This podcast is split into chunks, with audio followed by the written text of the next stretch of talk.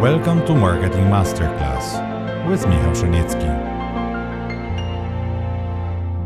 Well, hold on here. You might be asking, why are we considering this peripheral route as powerful since your attention is so low? Okay, perception may be larger and more receptive, but can we conceptualize, let alone analyze what we see or hear peripherally? Only then can we actually count on any purchase behavior. It turns out pretty well. Thanks to our episodic, semantic, and procedural memory, we are able to non consciously conceptualize and analyze surprisingly lot, even in fraction of seconds of the actual exposure to the stimulus. You might remember the case of subliminal microseconds ads of a famous soft beverage brand that was exposed to cinema goers, evoking the feeling of thirst, and while stepping out of the cinema room to a bar, they could grab a can of this brand. Now, subliminal advertising is not legitimate anymore, but the activating power of non conscious perception and conceptualization holds strong. Let's see another example how the semantic and procedural memories are powerful, although we never realize it.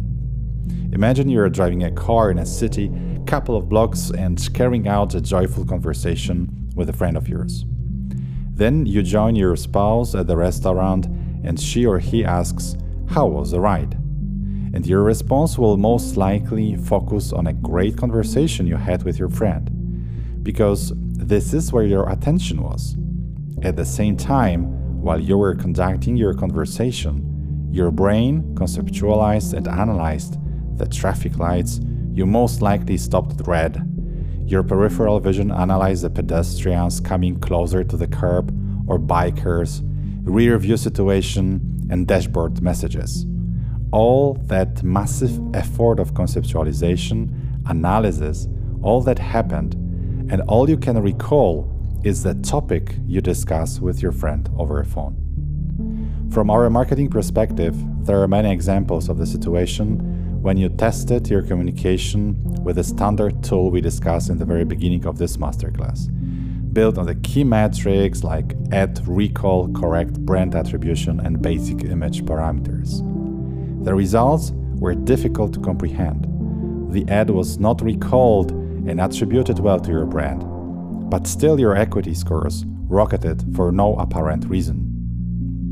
It certainly happened for my brands. One famous example of this was Orange campaign some years back in France, when the communication aired for the brand scored very poorly on ad awareness, but the equity scores of caring, easy to use, and I would recommend suddenly improved by some 50% consumers were exposed to implicit conditioning with emotional communication that left no trace in their working memory, nothing they could retrieve it from actively when asked during the research. But their implicit memory instilled stronger feelings towards the brand, which were activated by the cues of the brand itself. That's very powerful. When consumers cannot identify the reason why they like the brand, they will not counter argue it. In the next episode, we will cover how we can design this type of communications.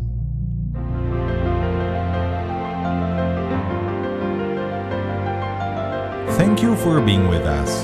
See you in the next episode of Marketing Masterclass.